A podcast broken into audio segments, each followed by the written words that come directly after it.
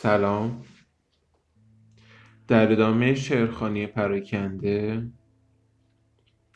در شب‌های گذشته مقدمه‌ای از به قلم برخس رو براتون خوندم. در ادامه براتون دفترها رو جز به جز میخونم. دفتر اول تحت عنوان در اشتیاق بوئنوس آیرس، سروده سال هزار و نهصد و بیست و سه. و برای اینکه حوصلتون سر نره، این دفتر شامل دوازده شعر هست که من شش شعر ابتدایی رو براتون میخونم و نکاتی که ذکر میشه رو، شرح تفسیرهایی که هست، توضیحاتی که نیاز هست رو در پایان هر شعر میخونم، برخلاف اشعار آرتور رامبو که در اپیزودهای قبلی من شعر رو میخوندم و بعد در انتها شرح تفسیرهای بیش الهی رو براتون میخوندم. اینجا در پایان هر شعر توضیحات رو اگر نیاز باشه اضافه می کنم. بسیار خوب. شعر اول تحت عنوان خیابان ناشناس. عبریان گرگومیش کبوتر خوانند آغاز شامگاه را، هنگامی که سایه ها هنوز جای پاها را محو نمی کنند و آمدن شب باز شناخته می شود چون آهنگی که چشم به راهش بودند، نه چون نمادی از ناچیزی بنیادی ما در آن ساعت روشنای زلال. گام های من خیابانی یافت که نمی شناختم، اما گشوده بر رسته ایوان های اسیر که بر دیوارها و رخبامها رنگهایی به نرمی خود آسمان آشکار می کردند که زمینه را جنبش می داد. همه چیز میان مایگی آشکار خانه های ساده، بازیگوشی ستون های کوچک و کوبه ها، شاید امید دختری از آن سوی نرده های پنجره، همگی با زلال عشق به دل بی امید من راه یافتند. شاید این همان یک ساعتی بوده است که خیابان با افسونی ارج می‌یابد که موهبت آرام بودن را به آن می‌بخشد و آن را چون افسانه‌ای یا شعری واقعی می کند. بیگمان من آن را به گونه دور نزدیک احساس کردم، چون خاطره‌ای که از نفس افتاد از راه می رسد، تنها از آن رو که از ژرفای روح آمده است. معجزه خیابان فروزان، همراز و تکان دهنده، و تنها از آن پس بود که دریافتم که جایی غریب است و هر خانه شمعدانی است که در آن هر زندگی با شعله‌ای جدا می سوزد و هر یک از گام‌های نااندیشیده ما راه خود را بر فراز گل گتای دیگران می گشاید. برخس این اینی که دارم میگم توضیحات هست. برخس بعدها توضیح داد که یهودیان قدیم شفق را گرگومیش کبوتر و فلق را گرگومیش کلاغ می‌خواندند و برداشت او وارون بوده است. گلگوتا یا جلجتا تپه‌ای مسیر را بر فراز آن مسلوب کردند. شعر بعدی تحت عنوان بر سنگ گور برای کلونل ایسیدورو سوارز پدر پدر بزرگم. ارج او به فراسوی آنت دامن کشید، با کوها و سپاها جنگی، بیباکی عادت شمشیرش بود، در خونین پایانی بخت یارانه به نبرد داد، به نیزه هایی پرویی خون اسپانیایی داد، تومار آوردهای خود را نوشت، به نسری خشک چون نوای شیپورهای جنگ، در میان دیوارهای کینتوز تبعید مرد، و اکنون مشتی خاک و افتخار است. ایسیدورو سوارز نیای مادری برخس پس از پیروزی در جنگ‌های بسیار و رسیدن به بالاترین مقام ارتشی در هزار و هشتصد و بیست و چهار به فرماندهی بولیوار قهرمان جنگ در ناحیه خونین شد، اما بعد به اتهام توطئه علیه بولیوار به شیلی و سپس به اوروگوئه تبعید شد، ولی در خیزش علیه روساس شرکت کرد و مدتی بعد در مونت ویدئو درگذشت. شعر بعدی تحت عنوان سر. با شامگاه دو یا سه رنگ سن از پا در می آیند، صافی و درخشندگی عظیم ماه تمام، دیگر فلک همیشگی خود را افسون نمی کند، سن آب راه آسمان، سن شیبیست که آسمان از آن به درون خانه می لغزد، آرام و متین ابدیت در تقاطع راه ستارگان، چشم به راه است، زیستن در دوستی تاریکی دروازه های سرپوشیده و چمنزار و فوار دوست داشتنی.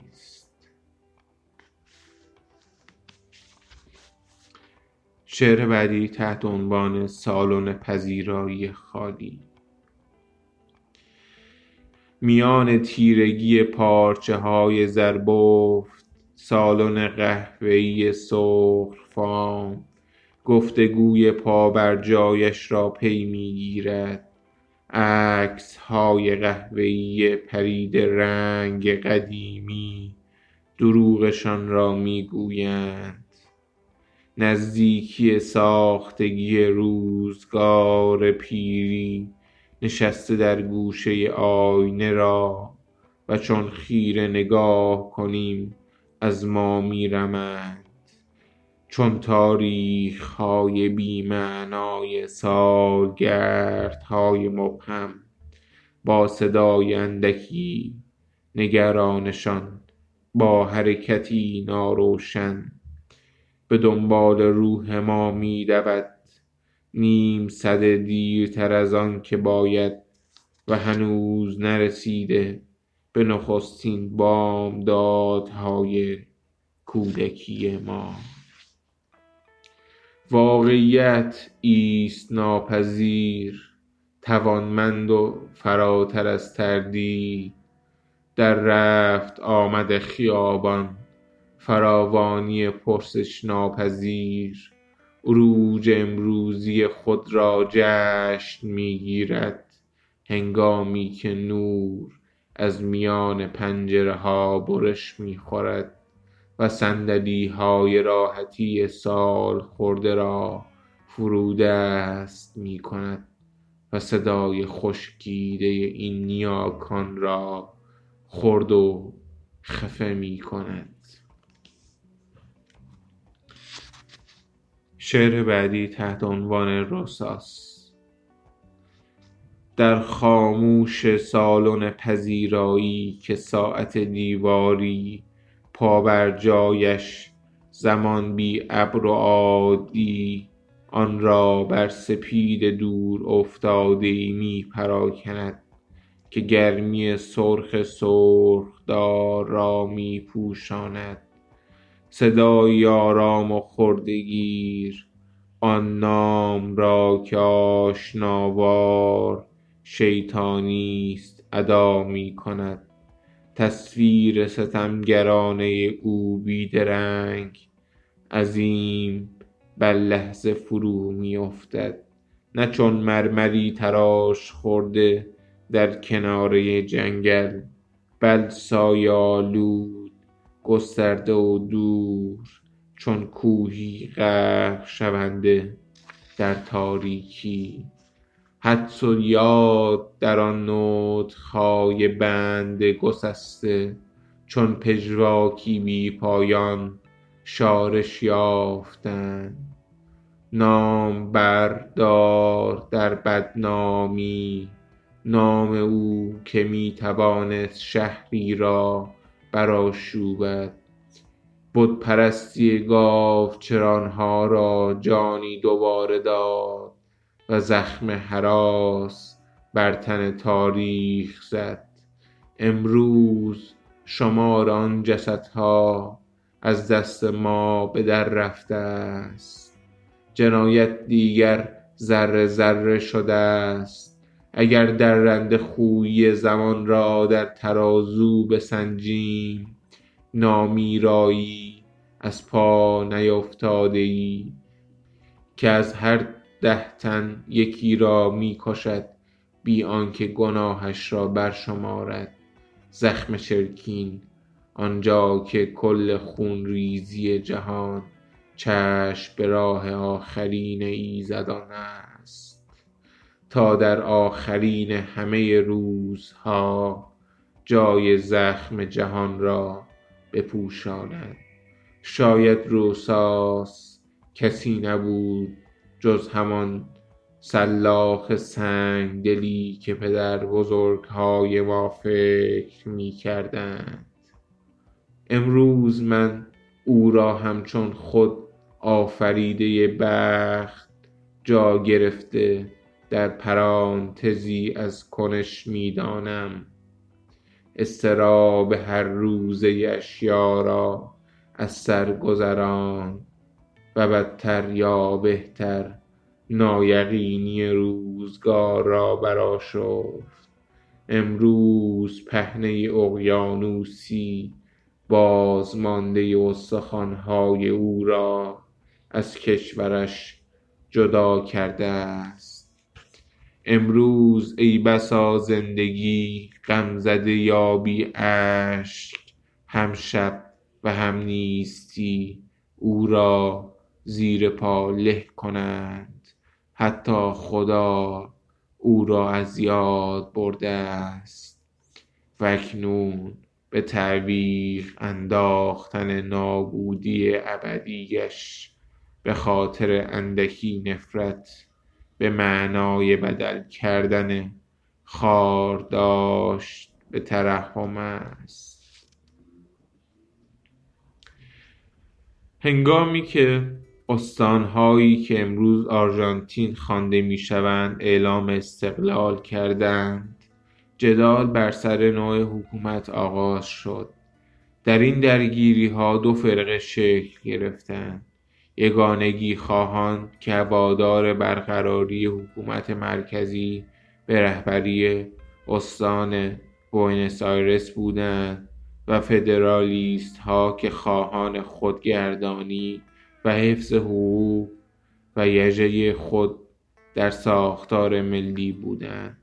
در سال هزار و هشتصد و بیست و نه خوان مانوئل د روساس که یکی از حشمداران بوئنوس آیرس بود، با گروهی از مردان سرخپوش قدرت را به دست گرفت و به سرکوب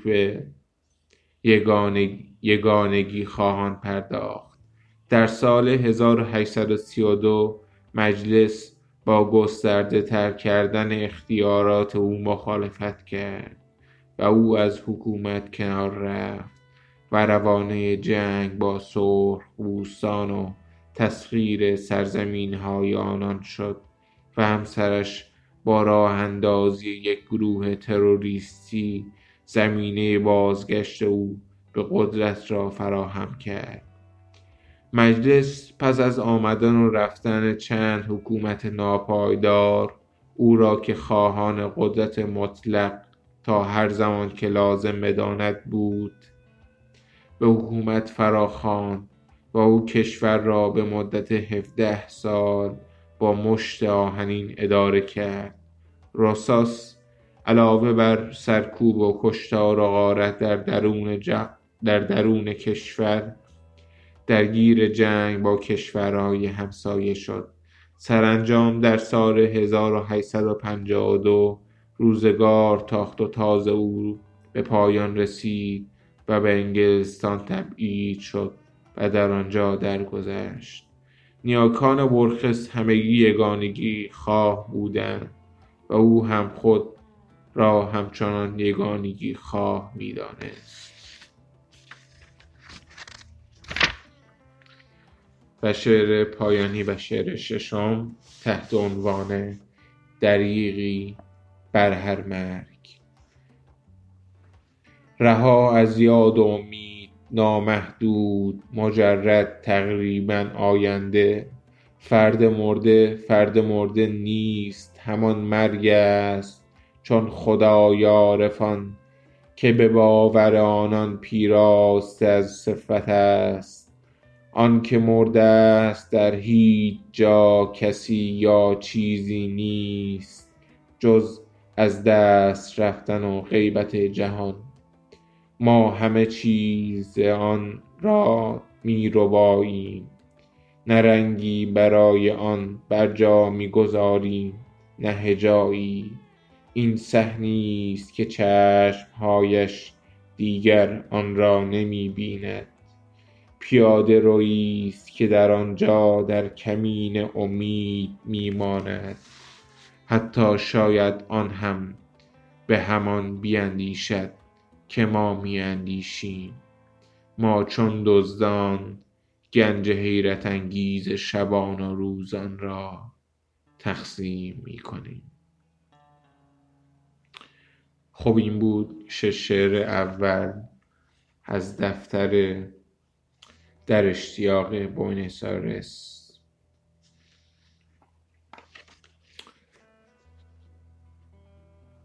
در شب‌های آینده من شش شعر بعدی از همین دفتر رو براتون میخونم.